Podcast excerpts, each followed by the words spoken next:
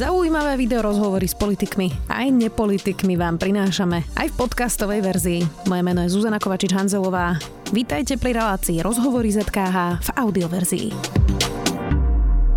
Hovorí, že z libertariána sa posunul k centristovi s ľavicovými sklonmi v strane s najkonzervatívnejšími poslancami, je otvorený liberál a je jeden z najmladších poslancov nového parlamentu. Na svoj mandát si musel počkať v karanténe.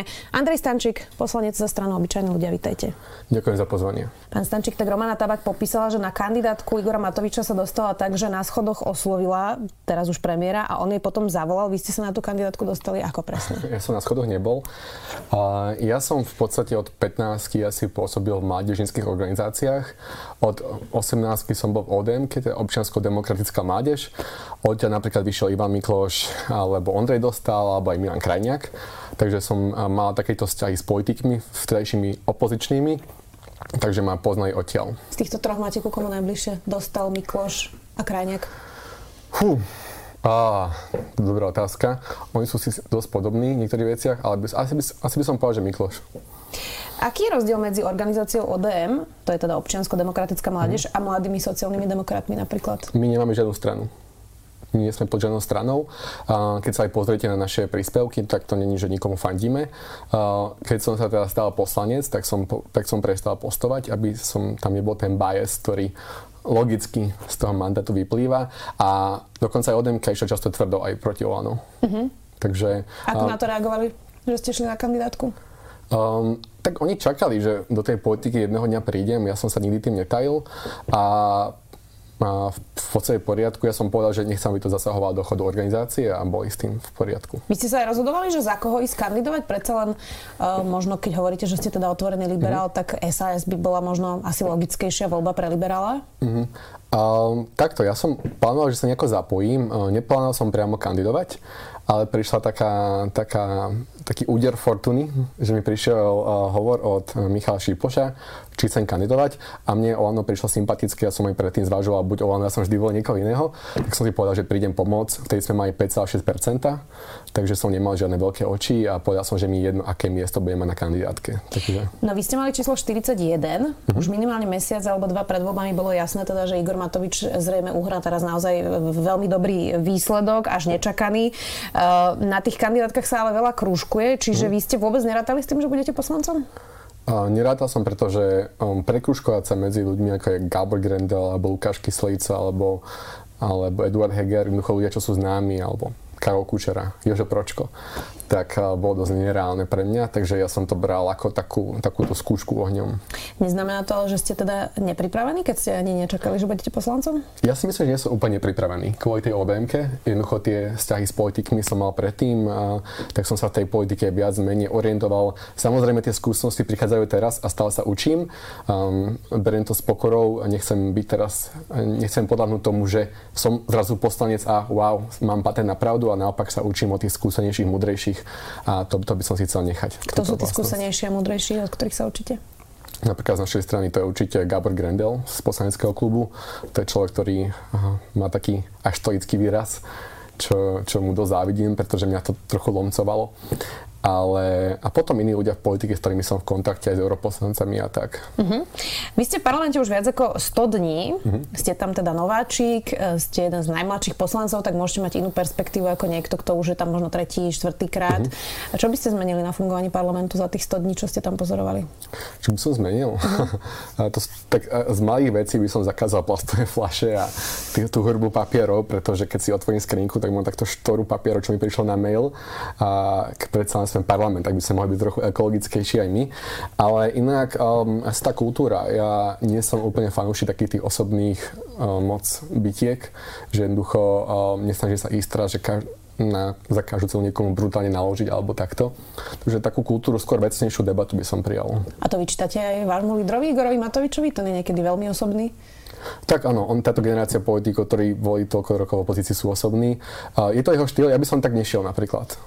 Ale na druhej strane niekedy sa hovorí, že na hrubú dieru hrubá záplata a, a čím viacej zistujem o tom, ako tento štát fungoval a čo to všetko je, tak tým viacej tejto také polarizovanejšie názory asi chápem. My, čo trávime už roky v parlamente, tak uh, teraz viacero tých e, volebných období pozorujeme, že niektorí poslanci v parlamente pijú. To ste tam zažili? Uh, ja A teraz naozaj naprieč politi- politickým spektrom, aby sme Ja som tam nepil, takže z osobnej skúsenosti nie, aj by som si to asi nedovolil, pretože to je trochu pod úroveň. Z nášho klubu som tam nikoho nevidel piť. A hovorí sa, ja som teda um, hovorí sa o niektorých, ktorých nebudem menovať, ale o ktorých sa tak verejne hovorí. A tiež s tým nemám osobnú skúsenosť, že by som ich priamo videl, tak uh-huh. nechodím na nich za, za, za nimi na kluby, ale, ale nie je to vylúčené podľa mňa a niekedy mi to tak aj trochu príde. Neustále opakujete, že ste liberál. Mm-hmm. Ako vyzerá také rokovanie klubu poslaneckého Olano pred schôdzou, keď tam napríklad bol návrh pani Záborskej mm-hmm. o obmedzení interrupcií? My sme sa o tom otvorene bavili, my sme mali svoje teda výhrady, um, takže tá diskusia prebehla. Tak a samozrejme to, že tá diskusia prebieha, neznamená, že teraz budeme spolu súhlasiť, sa chytíme všetci okolo za ruky a budeme tancovať okolo ohňa, ale jednoducho tá debata tam je a my sme aj verejne povedali, že ako my rešpektujeme váš názor, tak vy by ste mohli rešpektovať náš názor. To znamená, že nie vždy musíme v týchto kultúrno-etických otázkach asi nebudeme súhlasiť. Uh-huh. Čiže si poviete svoje stanoviská a rozhodnete uh-huh. sa? Áno. Tak to funguje? Uh-huh. Ja som si pozrel niekoľko vašich live streamov s fanúšikmi, voličmi. Zaznelo tam niekoľko zaujímavých vecí. Prvá je teda, že chystáte niekoľko pozmeňovákov k návrhu pani Záborskej. Čiže čoho sa budú týkať? Tam napríklad tie lehoty, povinný druhý lekár, tam je viacero bodov. Teraz, teraz tento týždeň to budeme riešiť, takže a tam je viacero pre mňa problematických bodov. Ja napríklad nevidím dôvod preto, aby sa tá lehota rozširovala na 4 dní uh-huh. pretože tá žena predpokladám, že už je rozhodnutá a tým, čím neskôr ten potrat je, tým to je nebezpečnejšie aj zo zdravotného hľadiska. Takže pre mňa to je pre tú ženu zbytočné um, predlžovanie toho veľmi ťažkého obdobia. Máte to predrokované s pani Záborskou? Diskutujete o tých pozmeňovákoch? My sme povedali, že máme svoje pozmeňováky viacerí z klubu. My sme ako čisto konzervatívny klub, aj keď sa tak hovorí. On to nie je aj návrh Olano, je to návrh poslancov Olano, niektorých. Takže um, áno, hovorili sme o tom, že budú pozmeňováky a bude ich viacej. Ono sa veľa hovorilo presne o tom, že koľko je tam tých liberálnych a mm. koľko tých konzervatívnych poslancov. Tak mm. konzervatívnych už asi máme zrátaných. Vy Hej. máte zrátaných tých liberálnych Olano? Uh, niektorí nie sú až tak politicky profilovaní ideologicky, takže to je veľmi ťažké, ale ja si myslím, že tak 11 až 13 liberálov tam bude. Uh-huh. Ak by bolo 13, tak by sme tuším boli najliberálnejší klub, možno. Um, Marek Krajčí chce zmeniť vyhlášku o interrupciách tak, mhm. aby ženy na 40 rokov nemali ukončenie tehotenstva uhradzené zo zdravotného poistenia. Mm. To teraz vlastne dal do medzirezortného pripomienkového tvrde, uh, konania a tvrdí, že tým iba ruší diskrimináciu mladých žien, ktoré toto nemajú preplatené uh, z poisťovne. A túto zmenu sa mu v minulosti nepodarilo presadiť ako mm. opozičnému poslancovi zákonom. To je správa z dnešného dňa. Toto vám neprekáže, že minister niečo nedokázal presadiť v parlamente, ale teraz to presadzuje vyhláškami a navyše, keď hovoríme o diskriminácii mladých žien, uh-huh. tak mohol robiť opačný krok, že by to mali hradené uh-huh. aj tie mladé ženy? Hej, um, takto tým, že to je novinka, tak som to ešte nepozeral, nemám tie informácie, ale vyjadrím sa k tomu, keď sa to viac načítam, pretože... Je to iba toto, čo hej, som vám hej. povedala. Je to naozaj jedna veta, hej, takže, že to teda neprepláca ano, ženám na 40 tak, rokov. Doteraz to tak bolo, mhm. pretože sa predpokladalo, že ženy na 40 rokov majú vyššiu šancu, aby mali poškodený plod kvôli mm. svojmu veku, čiže tým sa preplácala interrupcia. Mm. A bol to jeden z indikácií. Čiže to je jediná veta, ktorá tam je, mm. že sa im to nebude preplácať. Je to správne? Um, Neviem o tom veľa a myslím si, že nie. Prečo? Keď je tam tá indikácia, tak by tam ten dôvod, tak tam je objektívny dôvod na to, aby to preplácala zdravotná poisťovňa. Ale hovorím, že túto problematiku nemám naštudovanú a ja si idem takú kultúru, že pokiaľ niečo neviem úplne dobre, sa to neorientujem, tak radšej poviem, že neviem, lebo to je plne viacej OK, ako hovoriť teraz svoj názor, keď nemám ten Rozumiem.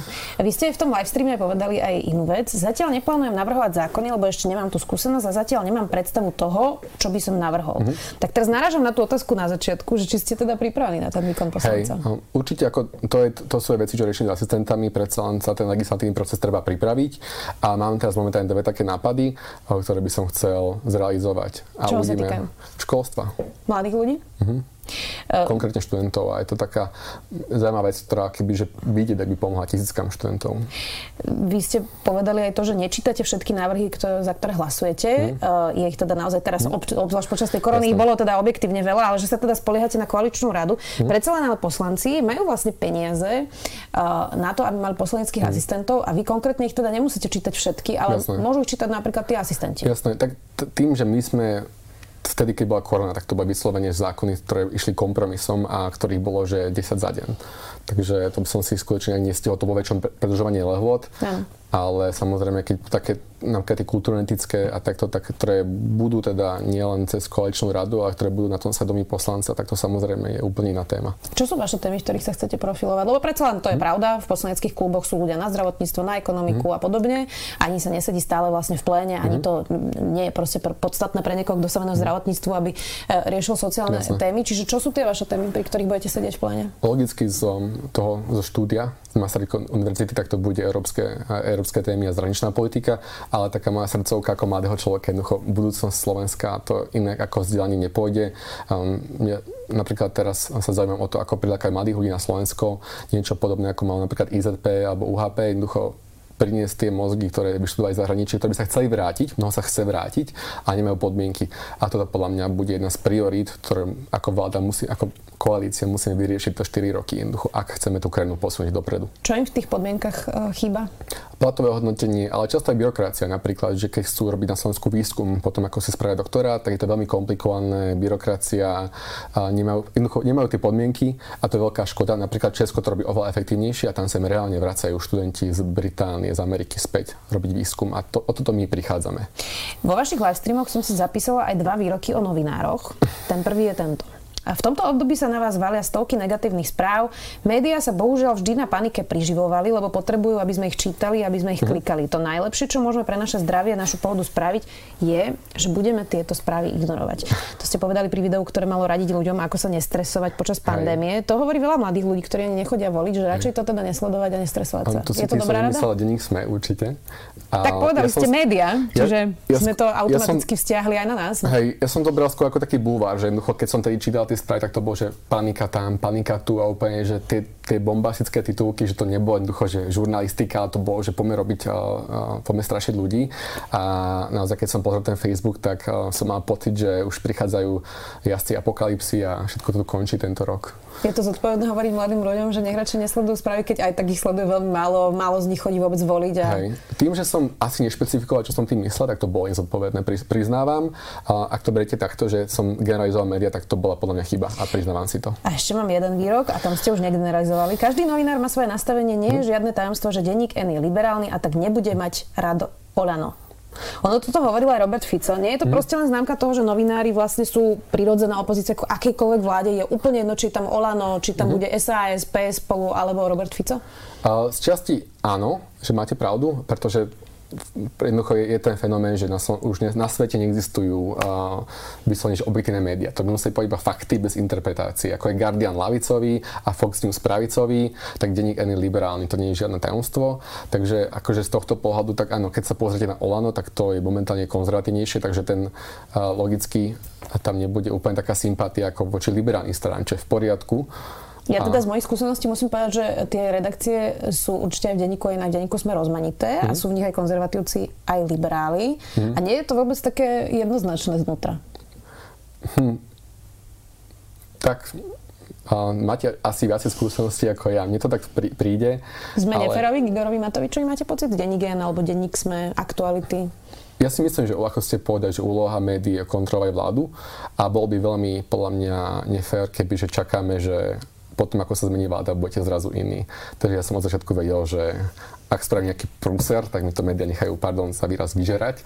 Takže, a tak by to malo byť, pretože keď, vidím, keď sa pozrieme na, na Maďarsko, čo tam deje teraz, čo Orbán, ten posledný krok, alebo Česko, ako Babiš ide v podstate kupovať médiá cez 2 miliardy korún na reklamu, ktorá je úplne zbytočná, tak um, som rád, že tie médiá máme také, aké máme. Ako sa pozeráte na komunikáciu premiéra? Napríklad teda na sociálnych sieťach, mm-hmm. vy ste mhm. tiež aktívni na sociálnych mm-hmm. sieťach, veľmi často live streamujete, komunikujete s voličmi. Zo samitu on v podstate postoval také asi by sme to mohli nadnesene nazvať dovolenkové fotografie mm-hmm. uh, a svoj jedálniček. A všetko to informovanie v podstate prevzal Tomáš Valašek, predseda mm-hmm. Eurovýboru, ktorý naozaj každý deň povedal vlastne, že čo sa tam približne deje, mm-hmm. ako pokročili tie rokovania alebo nie. Páčilo sa vám, ako uh, komunikoval premiér napríklad ten summit? A ja som čítal rozhovor s Martinom Klusom a on hovoril, že sa dohodli, že nebudú vydávať informácie von, pretože pokiaľ nedohodnuté všetko, nedohodnuté nič. A Igor Matovič išiel teda týmto smerom, takým veľmi osobným, uh, ako ste povedali, takým uh, Hej, bol, mi to prišlo, na jednej strane je to fajn, že ako keby je to správa pre všetkých, že chytí tým väčšiu cieľku, ak by som to povedal takto.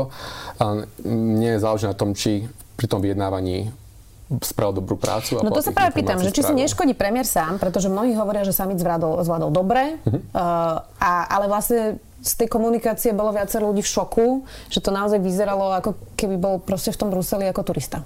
Tak bol to prvý summit v Bruseli, takže možno tam bol nejaký takýto entuziasmus, ale ja by som napríklad tak neinformoval. On má ten štýl iný, taký osobnejší, také tie chlebíky, reďkovky, čo samozrejme niekomu príde fajn, niekomu nie. Ja by som to asi robil inak, ale pre mňa to nie je tá podstatná vec. Čo je pre vás podstatná vec? To, že či tam reálne robil tú svoju prácu, ktorú robiť mal. A podľa, ako ste povedali, tak podľa analytikov to zvládol. A to je pre mňa hlavné. Vy ste povedali v tých live streamoch aj to, že ste za registrované partnerstva mm. a že ste za dekriminalizáciu marihuany a potom by sme videli, že či legalizáciu, to vás teraz mm. parafrazujem. Jedna vec je tá, ten priestor na názor, o ktorom vy hovoríte, že volano máte ako liberál mm. a mhm. že sú tam konzervatívci, že spolu prosto ko- koexistujete. A druhá vec je, že aký máte priestor ale presadiť čokoľvek z toho, mm. čomu veríte a čo sú teda tie, tie vaše hodnoty. Už ste teda zistili, že či napríklad vaši kolegovia by boli ochotní dekriminalizovať drogy, za ktoré niektorí nie, ľudia idú a... sedieť proste na dva roky za to, že im nájdu jointa, v Košicach idú sedieť, v Bratislave neidú sedieť. E, sú to všetko citlivé témy. Pri tých interrupciách ste hovorili presne o antikoncepcii a sexuálnej výchove, uh-huh. o tom mhm. sa tiež veľmi konzervatívci vlastne v tejto téme nechcú rozprávať. Čiže uh-huh. aký máte priestor na presadzovanie vašich hodnôt? Takto, tej kolečnej zmluve sa aj píše, že registrované partnerstvá jednoducho neprejdú. Takže to jednoducho môžeme sa o tom spoločensky baviť a môžeme viesť diskusiu, ale pravdepodobne to tieto 4 roky neprejde. Nepodpor, nepodporila by to asi ani opozícia, takže um, toto je téma, ktorú môžeme preberať, ale ktorú asi jednoducho to neprejde. Treba byť realista. A čo sa týka drog, tak uh, to je téma tak na taký druhý, tretí rok uh, v parlamente. Ťažko povedať, bolo by dobré, keby k tomu tiež príde nejaká vecná diskusia predtým, pretože tiež, ako ste povedali, tak pre mňa je úplne um, ako to povedať, je to absurdné, že mladý človek, ktorý si dá jointa, s tým nemusíme súhlasiť, a, ale jednoducho má teraz, má buď pôjde do basy, alebo má podmienku, jednoducho tomu celý život už nalinajkuje a môžeme to spať takýto problém a pritom máme podľa väčšie problémy ako spoločnosť, ako riešiť to, či si niekto zapálí jointa alebo nie.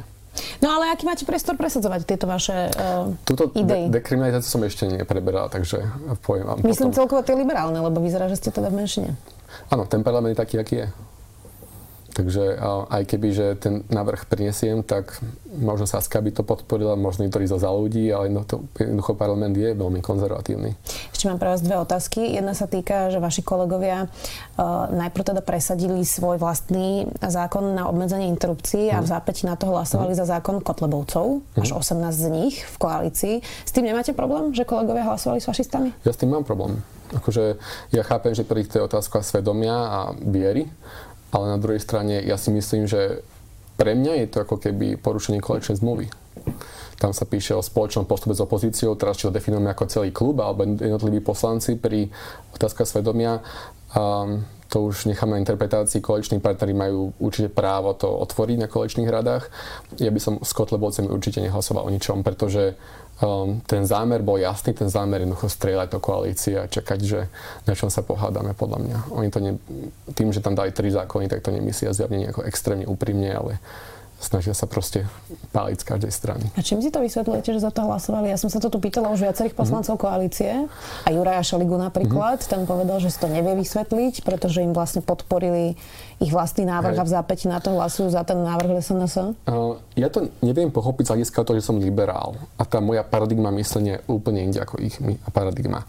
A oni, keď sú presvedčení akože na, na 100%, že jednoducho potrat je vražda, s ktorými nesúhlasím, ale nie sú takto presvedčení, tak pre nich to je taká téma, že to akúkoľvek kolečnú zmluvu, to je na, na tým vyššie podľa mňa.